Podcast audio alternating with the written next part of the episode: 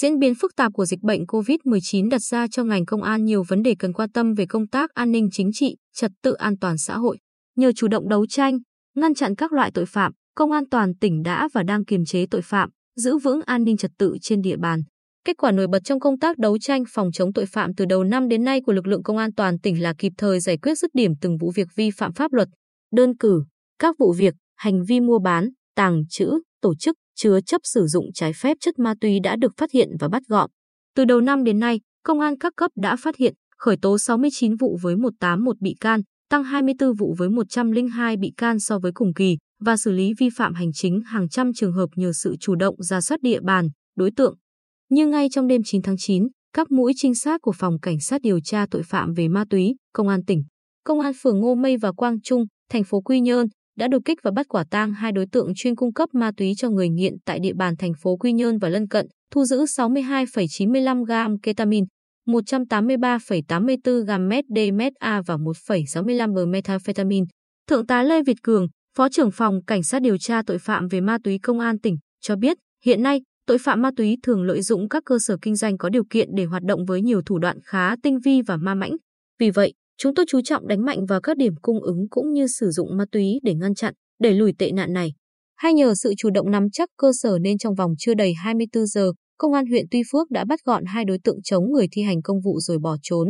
Hiện vụ việc đã hoàn tất các thủ tục tố tụng để đưa ra xét xử trong vòng một tháng. Ngoài ra, nhiều vụ trộm cắp, cướp tài sản được khám phá nhanh chóng. Các vụ đánh bạc, tổ chức đánh bạc dưới nhiều hình thức với các thủ đoạn tinh vi cũng đã được lực lượng công an bóc gỡ. Đại tá Huỳnh Bảo Nguyên, Phó Giám đốc Công an tỉnh, cho biết dù dịch COVID-19 có nhiều tác động đến công tác điều tra phá án, nhưng chúng tôi đã chỉ đạo các đội nghiệp vụ, công an các cấp chủ động các phương án đấu tranh phòng, chống tội phạm, nhất là các loại tội phạm công nghệ cao, tội phạm xâm phạm sở hữu tài sản, cướp, cướp giật, trộm cắp, tội phạm cố ý gây thương tích, tội phạm chống người thi hành công vụ song hành với công tác phòng chống dịch một cách quyết liệt và hiệu quả. Là lực lượng nòng cốt trong công tác phòng, chống tội phạm, lực lượng công an toàn tỉnh đã và đang chủ động các biện pháp đảm bảo an ninh trật tự gắn với phòng dịch theo diễn biến thực tế. Như mới đây, Công an tỉnh đã điều động hàng chục chiến sĩ cảnh sát cơ động về địa bàn huyện Phù Cát để phối hợp cùng công an địa phương thực hiện tốt mục tiêu bảo đảm an ninh trật tự và phòng chống dịch COVID-19. Hay như trước đó, các cán bộ,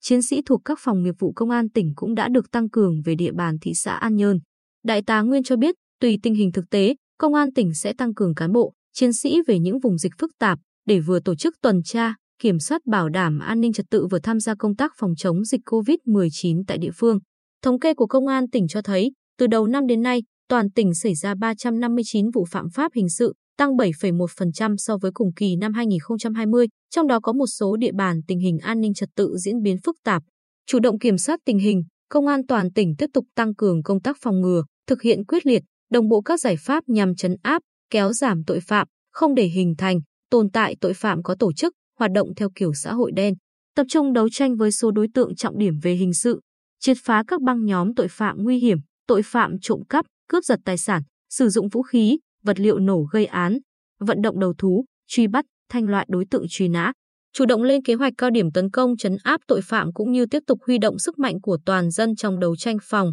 chống tội phạm. Song song đó, lực lượng công an các cấp cũng tiếp tục phối hợp với chính quyền các địa phương, đoàn thể tăng cường các biện pháp tuyên truyền, cảnh báo thủ đoạn mới của tội phạm cho người dân biết, tránh bị các đối tượng tội phạm lợi dụng dịch bệnh để hoạt động.